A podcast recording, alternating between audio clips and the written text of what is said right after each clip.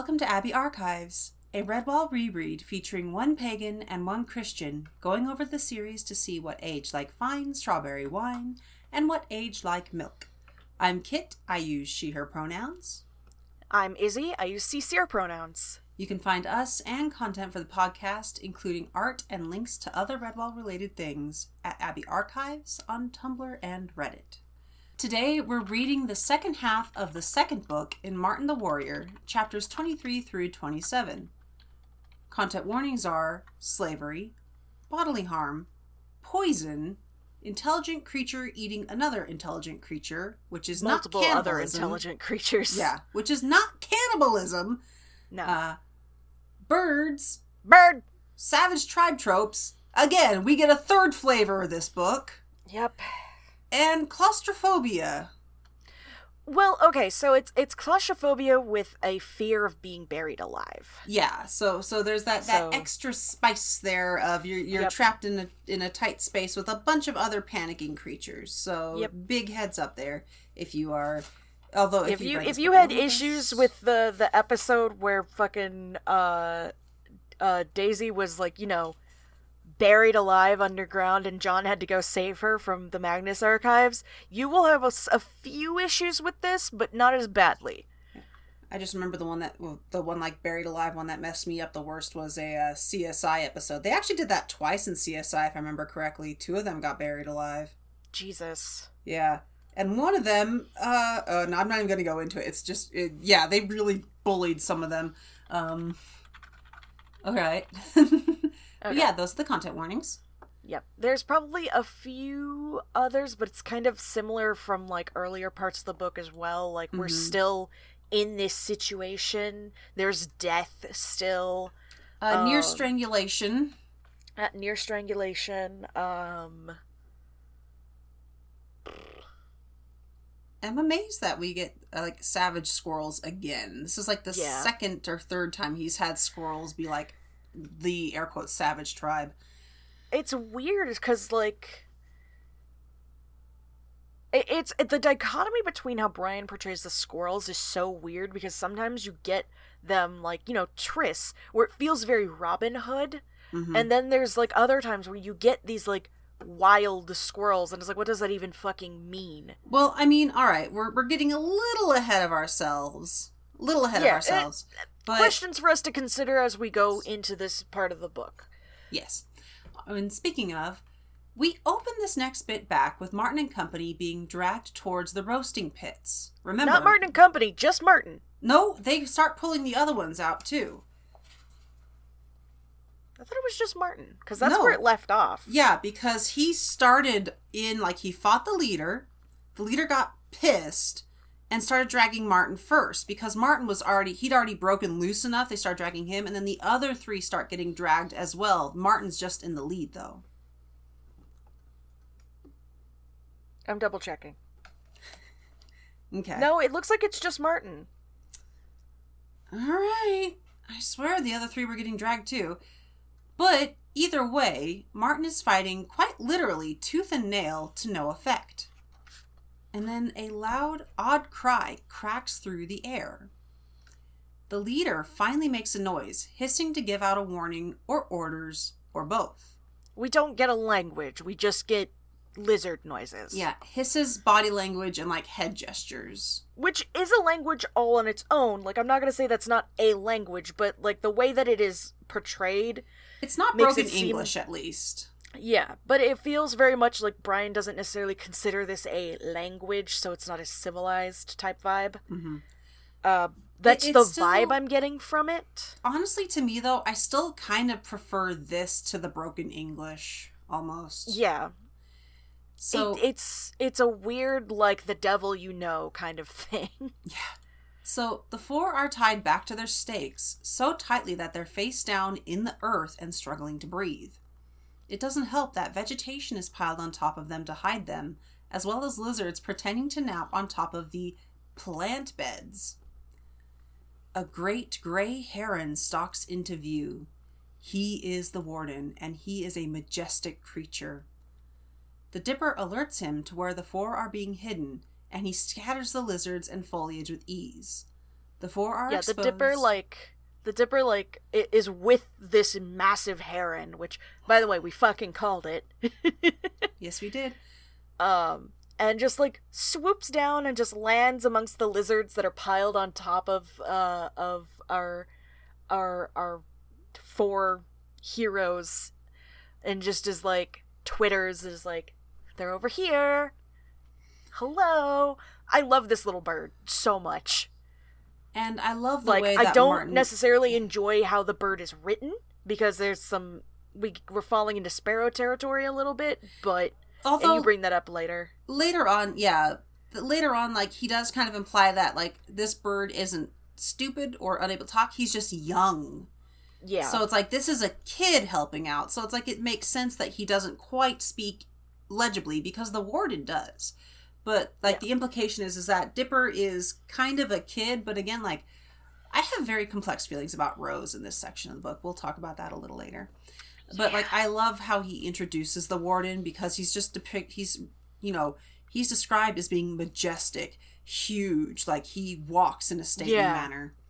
Yeah. Like with other very large birds that we've seen in the past, like the the the birds are just massive. Like this is another we have this is another dragon essentially. The warden is another dragon. hmm Um like we've seen with I think we've had a heron in the past. That was a Rakatan, and he was more of like, if he was a dragon, he was the kind who guarded. A, he was he guarded the ford that also had the um, Yeah. pikes, Yeah. and we've we've had these big like majestic kind of like long-necked birds we definitely get a lot more of the dragon vibes with the longer-necked birds than we do with a lot of the like raptors Mhm. the raptor like it, it's interesting the the difference between certain kinds of birds and the way that brian portrays them Mhm. because we get some that feel like dragons like the swans this heron rakatan who is like a young feels kind of like a young dragon or like a a, a lindworm or something Mhm. Um with the raptors it feels less like they're dragons and just it almost feels like the way a lot of stories portray like the scottish like kings Yeah, from, I was like, the seven say. nations. That's the way it feels. A little bit is like the seven nation the kings of the seven nations kind of vibe. Mhm. they're warriors. They're they're they're not dragons in the same way. They are wild and free, but also noble Yeah. leaders. yeah Okay. The four are exposed, still trying to escape their nooses. He snaps the vines with ease, then whispers a warning to Martin to stay still while he deals with the lizards. It is a silent, terrifying thing the heron does next. Stalking in measured paces around the lizard's home, he judges them harshly, looking to the captives, then jabbing his beak at the lizards in silent condemnation. Like he's he's speaking in their silent language. And like via Brian's code of like how he writes characters, we know the warden is an intelligent creature and if not a good guy, he has rules, he has morals and like the mention of him speaking in that clipped manner. He can speak He is the properly. law. He is the law. Um then he goes to the leader, knocks them on their back, and then eats them. Pallum, Rose, and Grum are horrified, but Martin reminds them the lizards had been planning to eat them. This is simple justice. What he does is he challenge the when he flips over the red frilled lizard, like it's a challenge, and the red frilled lizard like takes up the challenge, like goes to like attack, and then he's just like nope and eats him Mm-hmm.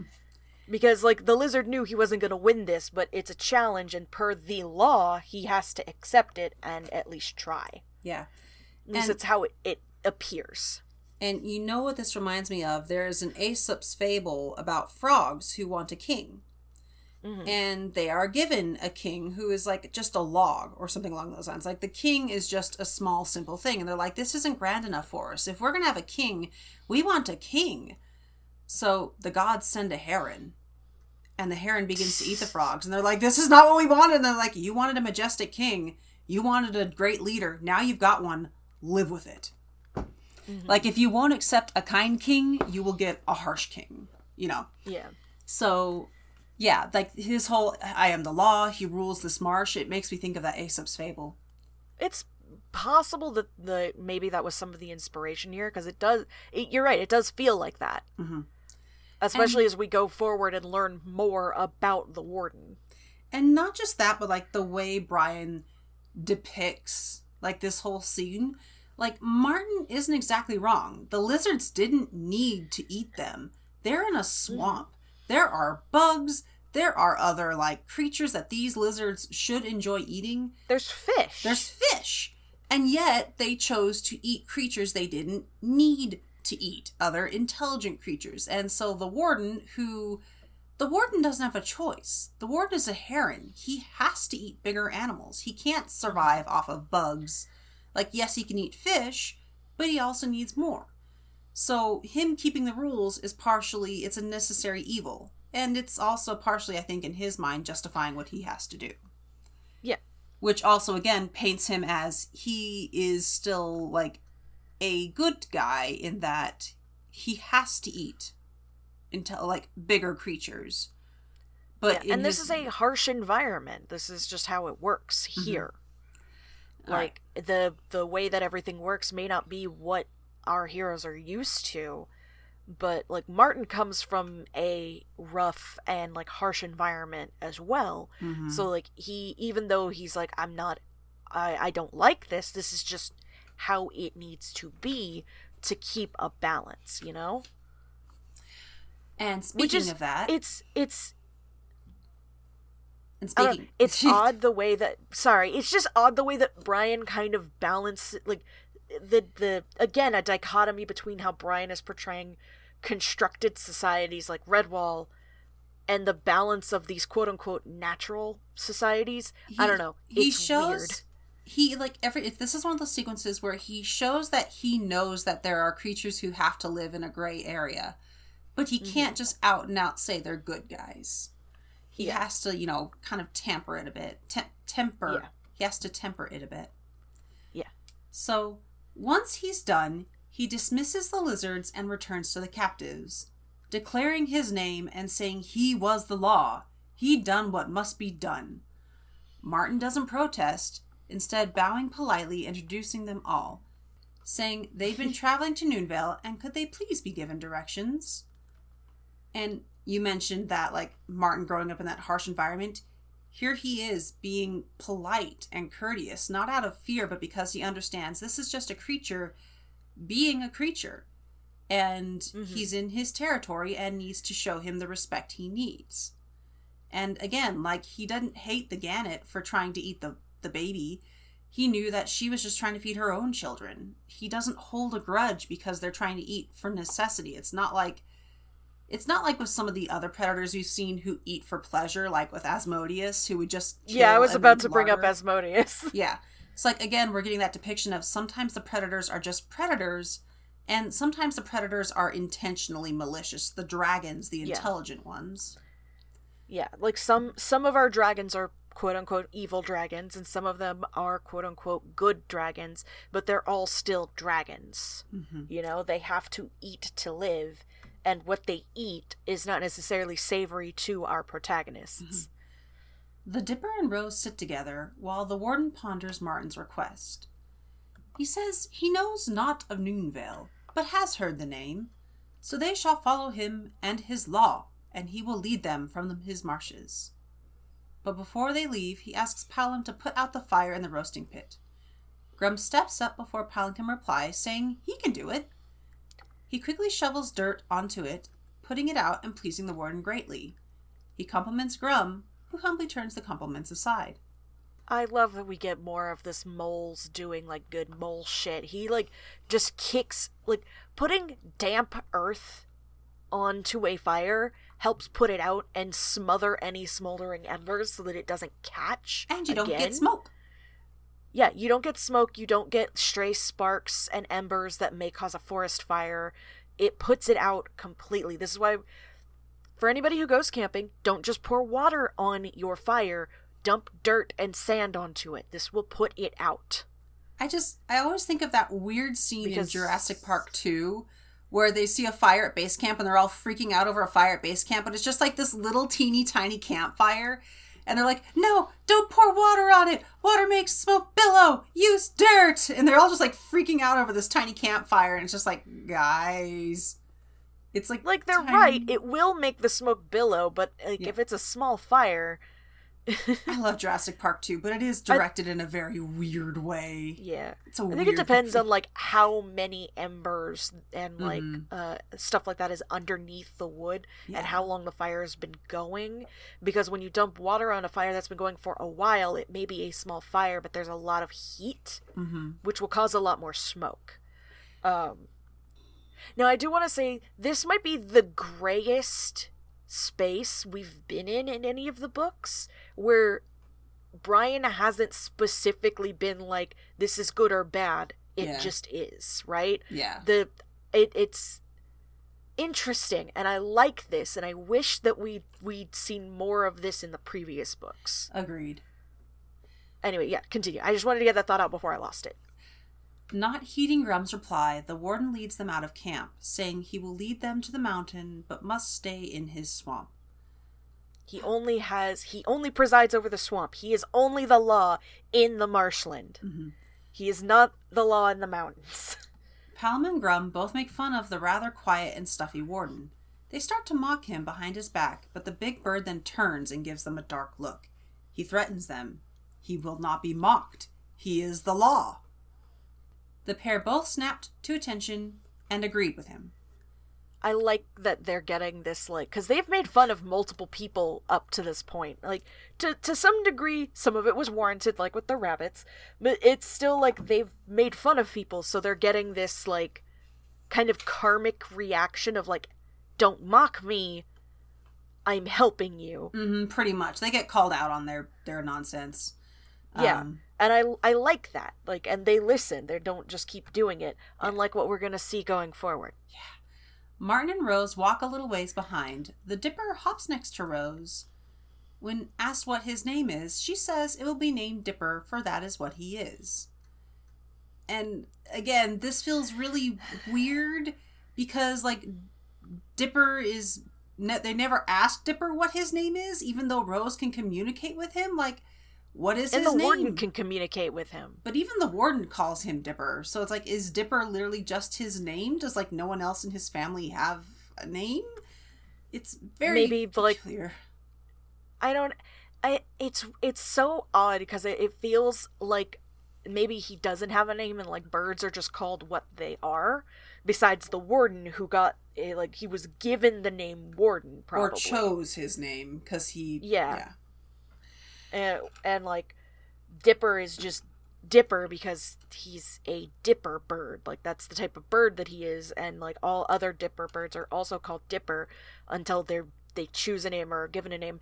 There's some like societal and cultural stuff that we don't see concerning the swamp Yeah. that is interesting to muse on but without having that kind of uh, putting that kind of thought behind it because we don't see it.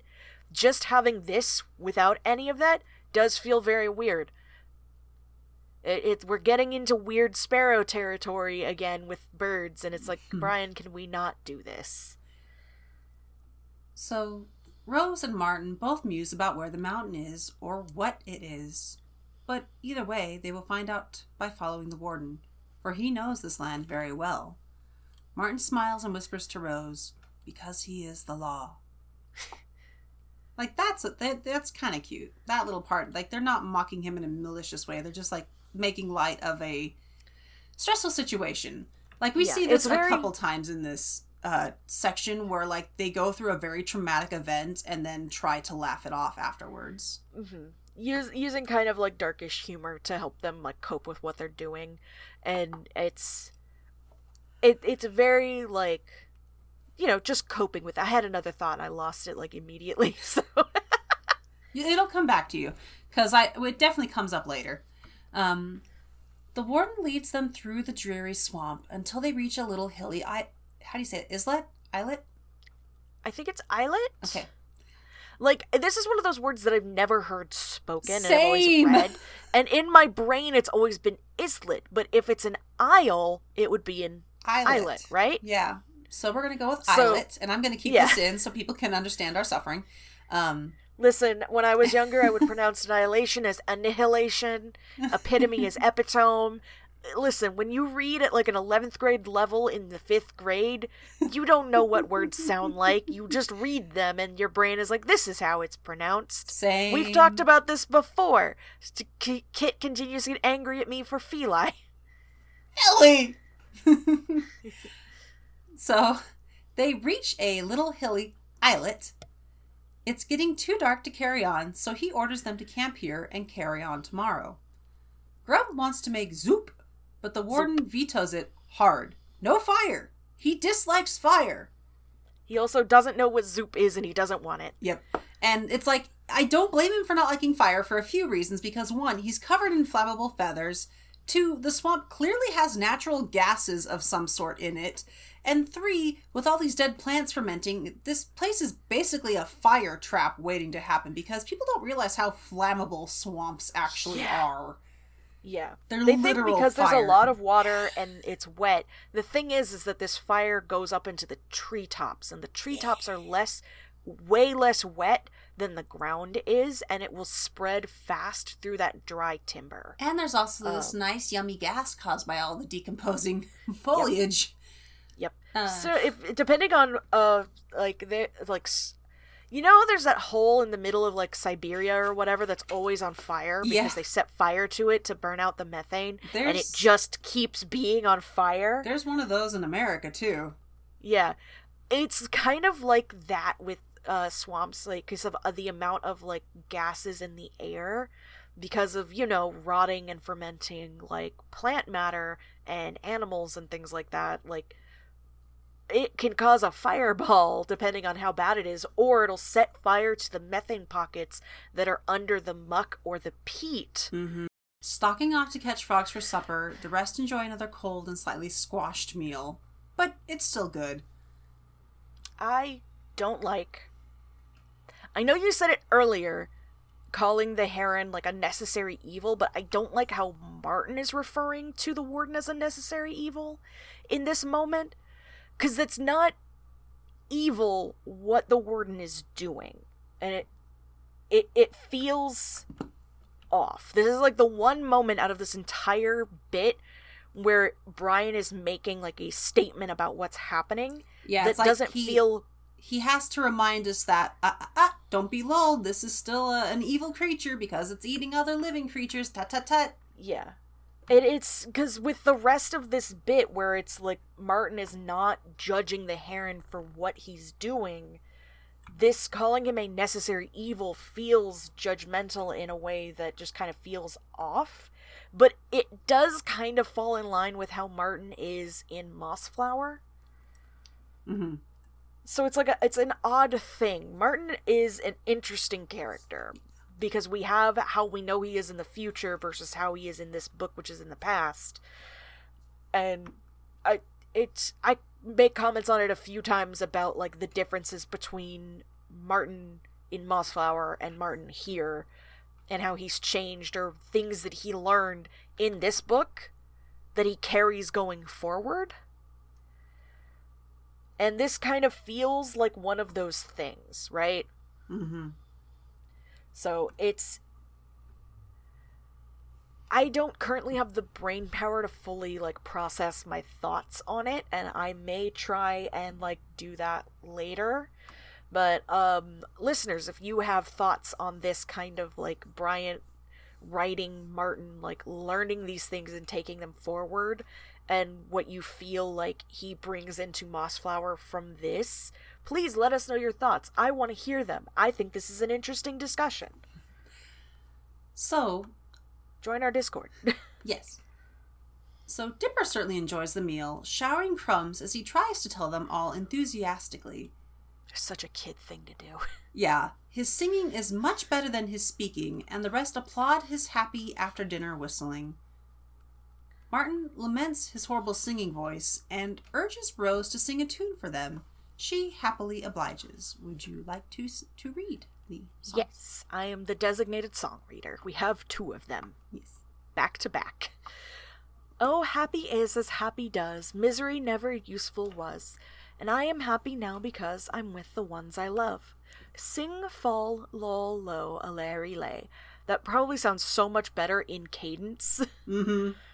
But I don't know the cadence of this song, so. Let the sun shine bright all day, so I'll go happy on my way with the good ones that I love. Oh, fie on you, oh great disgrace, look at that sad, unhappy face. I'll not walk with you, not one pace, you're not the one I love. Sing dumble dum and dairy dee, you'll have to smile to come with me, till happiness doth let you see, you're the one that I love. She sings a love song at after Martin requests for her to sing. But And I'm just like, this is very adorable. Like, we're not getting a whole lot because we know in the future Martin does not have a proper partner, right? Mhm. So we don't get a whole lot of comp het between them except for like little bits and pieces that are cute. gentle To the point where-.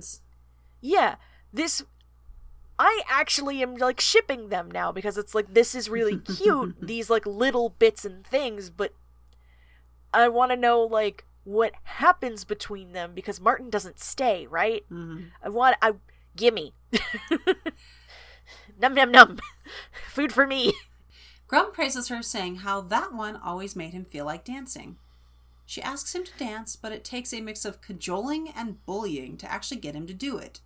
He sings a little ditty and dances joyfully. Yeah, the the thing is like it's like oh, I likes that on Miss Roser. All this makes me feel like dancing. And she's just like, oh well, come on, sing old Grum Chop. She like has so many cute nicknames for him.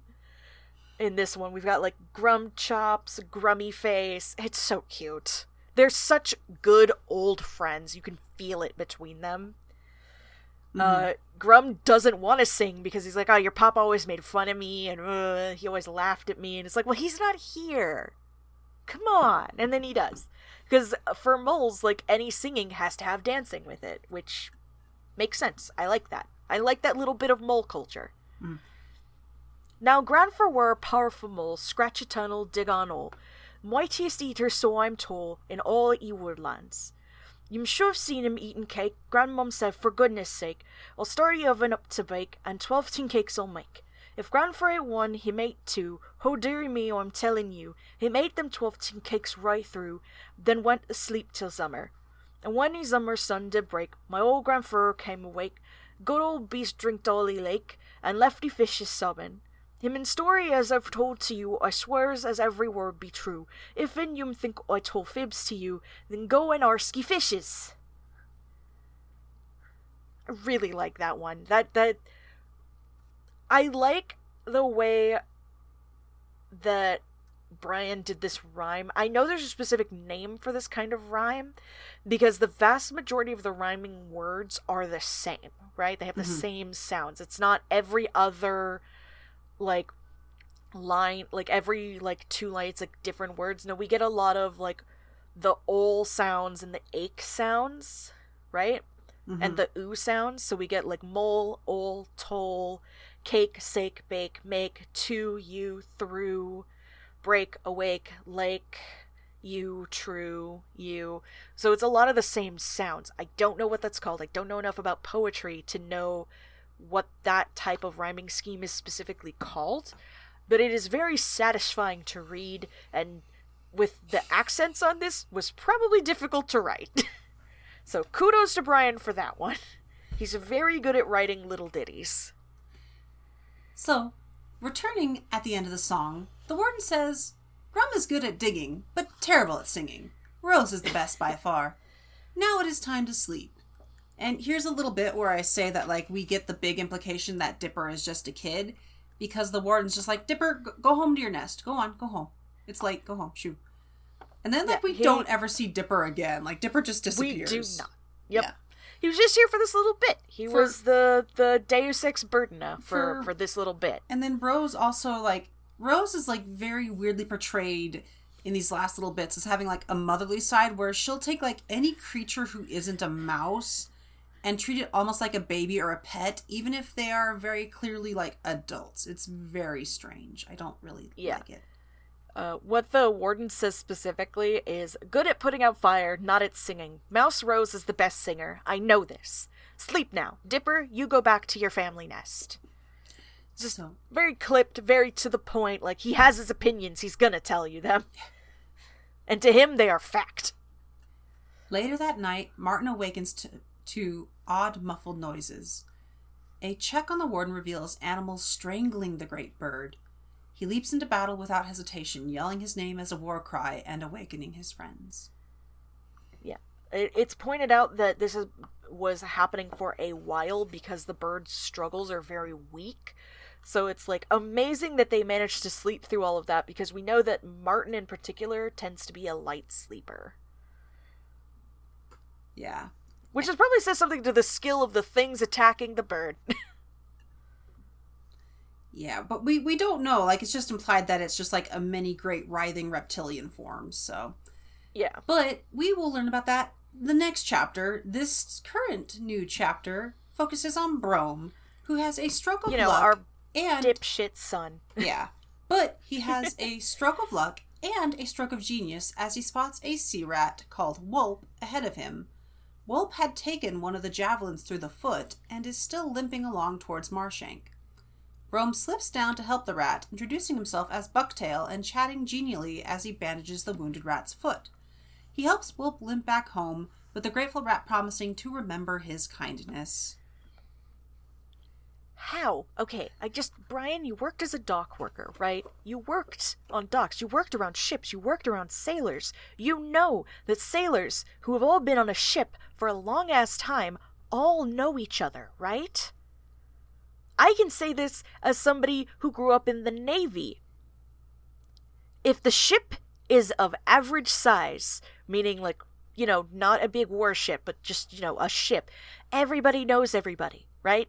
This is like the sea rats, like, yeah, there's a lot of them, but they all live on the same ship for long periods of time. They don't get new people in that often. They should all know each other. How in the hell does this happen? And I know why. I know why it happens. It's because vermin are stupid. That's the whole thing. Like that's that's the very thin argument is vermin are stupid. This is not how sailors work, Brian. And you know this, Brian. Oh, I hit my microphone. You so know great. this, Brian! Sorry, I was hitting my book and accidentally hit my microphone as I was hitting my book. And so the two, Ah! despite despite you know this fellow appearing out of nowhere, the two make it. I think my one defense would probably be is that Brian very clearly tries to make it evident that these. Like the Corsairs have no loyalty to each other. They've got no reason to make friends. These are creatures who don't make friendships. So, showing that he wouldn't recognize a stranger, even if in theory he is from his crew, is Brian further digging home that these are not friendly creatures. They don't know each other like the Redwallers do or the the woodland creatures. I know, it just, it still doesn't make sense to me, like, having grown up in the, like, seafaring background. Like, it doesn't make sense to me that, like, a ship full of people could be like that. Like, I'm not saying that it's not impossible, but we get this with, like, every ship, right? Mm-hmm. And it feels like this is too many ships for this to keep happening with. I don't know. It feels weird. Uh, and again, we come back to like vermin are, are stupid and are bad at existing, and it's. So the two make it to Marshank by nightfall. No one pays them any kind of attention, having too good of a time watching Badrang and Clogg have yet another go at each other. Badrang mocking Clogg for his failure to catch the squirrel maid, and Clogg shooting back by implying Badrang and his crew had gone soft. And like I love that Badrang is literally standing in a higher posi- position during this argument. Like he's on the porch of his longhouse looking down at Clogg, who is just, of course, again, stuffing his face with food. Mm-hmm. And, you know, Clogg also points out that it was the slaves who had slain his beasts, not the squirrel maid. And he pities Badrang when they when and if they ever decide to come back to the fortress. Badrang questions why they'd bother to do that after escaping. And oh, by the way, how's his shipper floating going? Clogg turns this jab right back around, asking how the Empire and fort building had gone today. Not so well, eh? In a temper now, Badrang says Clogg and his crew are no longer allowed to eat freely of the fortress's supplies. If they want it, they have to earn it. Clogg hurls his tankard, saying he and his beasts are free, not to be bossed by him. This good, this food is the least Badrang owes him for burning his ship. Bro, It's interesting to see the the like give and take between them, like the the way that uh like particularly this feels like a very like you know sea rat pirate thing the the way that they hold like favors and honor in this way it, it's that versus like part of the game. It's like a little chess match. It's that Mhm. push and pull. Seeing how Yeah. far they can push the other. yeah they have to make sure that they're still even right because if one of them can get over on the other with one of these favors then that's you know that's check. It's not checkmate but it is check. So they have to make sure that they're still even. And at this point they are still even according to both of them. Yeah. Uh, it's just it's interesting. Like you make a comment a little bit later. It's like I wish that we could just have this. Yeah. Between Badrang and Clogg, and like I agree, an entire book of like if the heroes didn't leave and we had had a book with just the two plot lines of the slave escape and Badrang and Clogg, I think that that would have made for a more interesting book. It really would have. I would have enjoyed it. Yeah. Like i'm enjoying the the like trying to get to noonvale as much as i can but there's a lot of stuff with that particular plot line which is ostensibly the a plot um that i'm just like i'm not enjoying as much because that is the one where we're getting all of the savage tribe stuff right The the Savage Tribe, I feel like it's weird that we get three of those in this book. And it's, it's in the same plot line Yeah, all of them focused on like Martin and Company. Like if the it, it's it's the thing of like Brian will write that it's easy to get to one place, but to get back to another place, it's suddenly a very hard journey. And he's literally just throwing them at them to slow them down. Like the implication is is that like Rose and Grum just walked to Marshank and didn't have all these problems. But now they're And- taking yeah a and that Brome different also did yeah, and now they're taking like a completely different, excuse me, a completely different longer route back. So of course he's got in to like their defense, they did down. end up in the ocean and washed up somewhere unfamiliar. Yes, but I thought the implication was that they were walking along the shore to get to Marshank. So why not just walk along the shore again? I have no idea, honestly. Like, I don't. You would. Like, the way that Rose talks about this part of the country, like, you would think that she would know. If not everything necessarily, but at least, like, where places are, right? And, like, let me flip to the front of the book to look at the map really quick. Um, because the maps are always useful. Like, we get. We see. Okay. Yeah. So we've got Badrang scuppered ship. Okay, where is Marshank? Okay, there's Marshank. Wow, this is set up entirely differently than I thought it was. Okay. Okay, so I was thinking and and correct me if I'm wrong that you also thought this. I thought that Marshank was like at the tip of a peninsula, right? No, I never thought that. See, I thought that. And I also thought it was on the western side. It's on the eastern side. Yeah, I mean, like I feel like the I feel like the maps are drawn after the fact, so they're just like always a little odd. Yeah, they ended up so they ended up so there's Marshank. Let's see, where is Noonvale on here? Wow, yeah, no, they ended up way north. And Yeah, when the storm happened, they got washed way north. And they had to make their way south because looking at this map, Noonvale is just to the west, hmm past the marshes. of marsh like the marshes that are behind Marshank, right? Yeah. So Noonvale is in the forest to the west. They ended up so far north that they have to make their way south, and that is probably why they don't know their way around. Mm-hmm. Yeah, it's it's. See, I thought I thought Noonvale was to the north of Marshank. Yeah, it's weird. Brome leads Wulp over to the wall of the slave compound, saying they didn't need to stick around to hear the fight. No, what Wulp needed was sleep. He pitches his voice to Carrie, and a wary Wulp agrees with him, slipping into the suggested sleep. And you know what? I take it back. Brome is actually really smart, and I can see why he was getting annoyed at being treated like a little kid.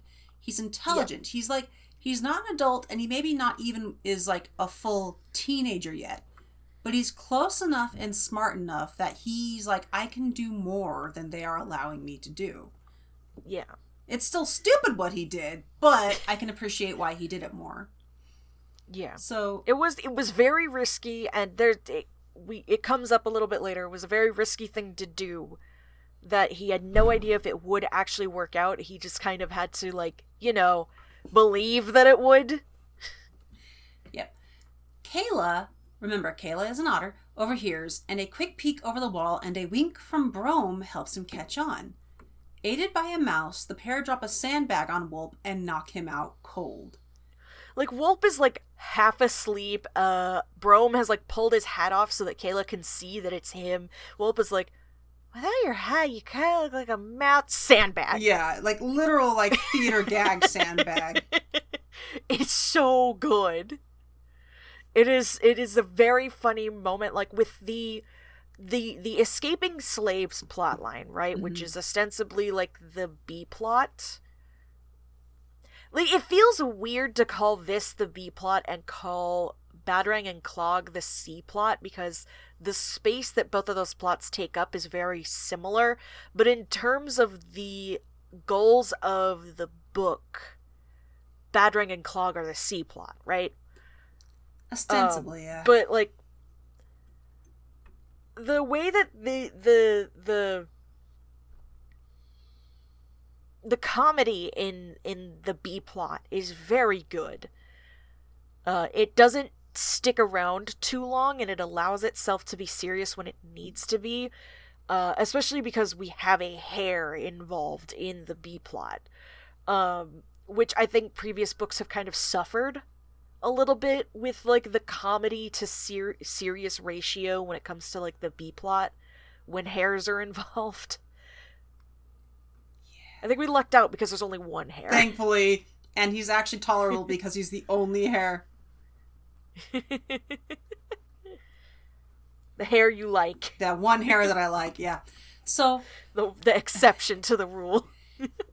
Kayla asks why brome had snuck back in and he says it's to rescue the rest he thought keyla had escaped but the otter had refused to leave the old and babies behind brome props up Wulp's head on the sandbag and proceeds to whisper his plan to keyla to get them out all out I honestly I'm glad that they didn't kill Wulp. yeah he's had a bad And they just- day Yeah, they just like he he's injured already. They just knocked him out. He'll he'll be fine. He'll he'll be sore and confused. It's but just he a should be concussion. fine. Probably a concussion, which means him sleeping is not going to be good. But you know he's fine. Yeah. It's fine. He's fine. With Badrang in his longhouse, we see him poisoning some blackberry grog. He tells Garad a plan to poison Clogg. With Clogg, we see him watching a Mark's rat named Oilback throw a knife into some driftwood. He pulls him closer to whisper a plan about Badrang. Three schemes are planned Okay. at the same time two to kill and one to live. So some of the stuff with between Clogg and Badrang, and I named the wrong character here, but in my notes because I was like half asleep when I was reading this part. But the battle of wits between Clogg and Badrang has a very like Westley and Vizzini vibe. Like when they're, you know, doing the battle of wits on the hill Mm-hmm. About the poison. Mm-hmm. Um, but instead of, you know, one of them actually being particularly smarter than the other, they're both very like even ground on this. Um, but like it has that similar kind of vibe, like the back and forth. of like uh Vizzini being like that's what you want me to think and Westley being like well well what if I uh made myself immune to the poison mm-hmm. and Vizzini's like you can't have done that like that kind of vibe mm-hmm. You know the the bluffing or like um Westley and Humperdinck uh, when Westley's like bluffing about being able to move to Humperdinck uh uh, uh, like saying like you know the to the pain monolog mm-hmm. and Humperdinck is like you're bluffing. And Westley's like am I? Or could I move this whole time? And then he gets up. Yeah. And in reality he was bluffing because like he could get up and that was the only thing he could do. Mm-hmm. he was bluffing. I knew he was bluffing Brome and Keyla adjust their disguises now looking like horde beasts they march openly into the slave compound and order the rest to follow them stay silent don't rush and let Brome do the talking Badrang orders Garad to sneak the flask to Clogg. If Clogg's asleep, leave it by his paw. He'll wake up and drink it first thing, not caring what it was. Garad slips into the night. And it's like, for one thing, it's like, why make sure it's something that he can't resist if he's just going to drink it anyway? Anyway. Because it means that he'll drink the whole thing. Yeah. Um, but he's like dumped enough. With... He's dumped enough like wolfsbane in it to kill like a bear. So yeah, it's wolfsbane and hemlock, and uh I think the thing is with like Clogg grabbing something to drink first thing is like if he grabs like something gross like the seaweed ale, it wakes him up. Yeah. But if he grabs something ta- like and he'll just take a swig of it, but if he grabs something tasty, he'll drink the whole thing. Right? Yeah. Which makes sense. Like the logic is there. Yep. So, but poor Garad doesn't get too far. He's slain by Oilback, who grabs the flask and turns to run when he realizes he hadn't killed Badrang. He runs smack bang straight into Brome, both questioning the other as to what they're doing there. Oilback says he was killing a spy, and Keyla steps up saying they're putting the slaves in the prison pit. They have they'd have split ways then, except both are walking in the same direction, and it's like, oh no, this yeah. is so awkward.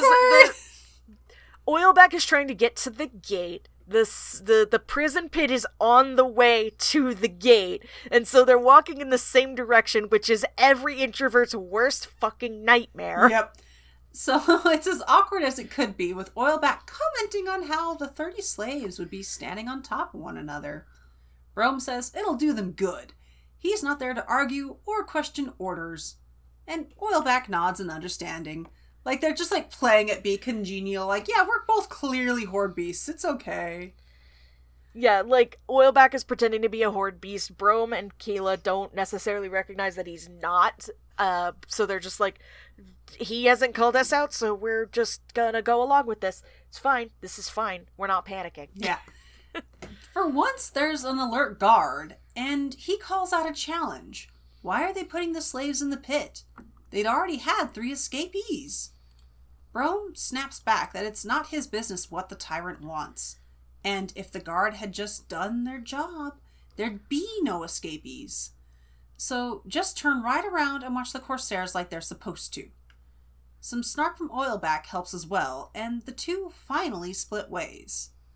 Both of them think with relief that that had been a close call. Oilback is unlucky enough, though, to take a swig from the flask of poison grog, though, as he leaves the compound. He's like, phew! Takes a chug. It's like, oh, I can, I, I, let me get a little treat for having survived this. I made it out. Yeah tragedy upon tragedy. Yeah, like the the comedy of this was like this would be like a a, a comedy play. This little sequence is all oh, very excellent, and I would like to say. It, if, if the rest of the book was written like this, I can I can definitely understand reading sequences like this. I can understand why this book is so many people's favorite book. There's really yes. good sequences written in here when Brian is not falling back on his weird weird story stalling techniques. Yeah this is the vibe of this entire like scene the way it wove into it into itself it's got a very noises off vibe i don't know if you know that play um, but noises off is a is a play about a bunch of people like in a house and there's like a lot of doors and there's just so much happening and it's just it is a comedy of errors in the best way uh, because it's not a comedy of errors the way that like um uh like the uh body gag comedians can be Mhm. um but it's a comedy of errors with like the way that people are interacting with each other misunderstanding and lying Mhm. It's so fucking funny i love that production i have the the script as a book it's so fucking funny They get the slaves into the pit. Keyla has to silence a grumpy old mousewife when she complains. I don't know why Brian continues to want to put in characters who are like, I'm in a life death situation. I'm going to complain. Uh, I guess it's Yeah, a, it's weird it's like a survival She- thing, I guess. Like a, a your brain can't handle it, so it defaults to something it can do, which is complain. i guess Um, she felt very out of place she does, and she continues to feel out of place. Brome is able to find Grum's tunnel and goes through first. They start the slaves through, and it's tight and uncomfortable. Further bad luck hits when Brome realizes the tunnel has collapsed towards the end. They are trapped. f's in chat Back from a claustrophobic panic to a choking panic, uh, with the rescue of the warden. The four friends fight viciously to get the many reptilian attackers off the heron. Rose calls out for Grum to make a fire. Because they can't see anything. All they can do is feel like what feels like a horde of reptilian bodies. But once yeah the they're fire basically lashing out blindly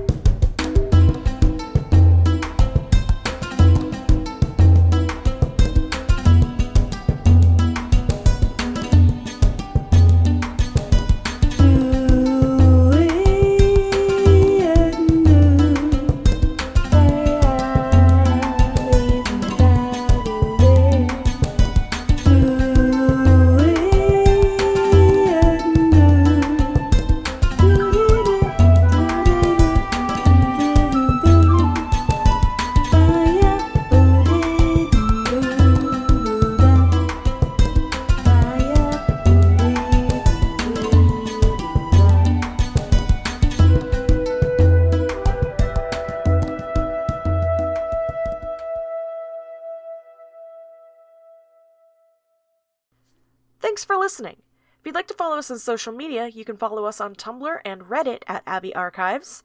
And if you would like to help support this podcast, you can find us on Ko-fi at ko-fi.com forward slash HS Enclave. This podcast is part of Hearthside Enclave, and some other shows you might like are Hope's Hearth, a solar hope punk actual play podcast, and Post Apocalyptic News Radio, a Fallout inspired audio drama.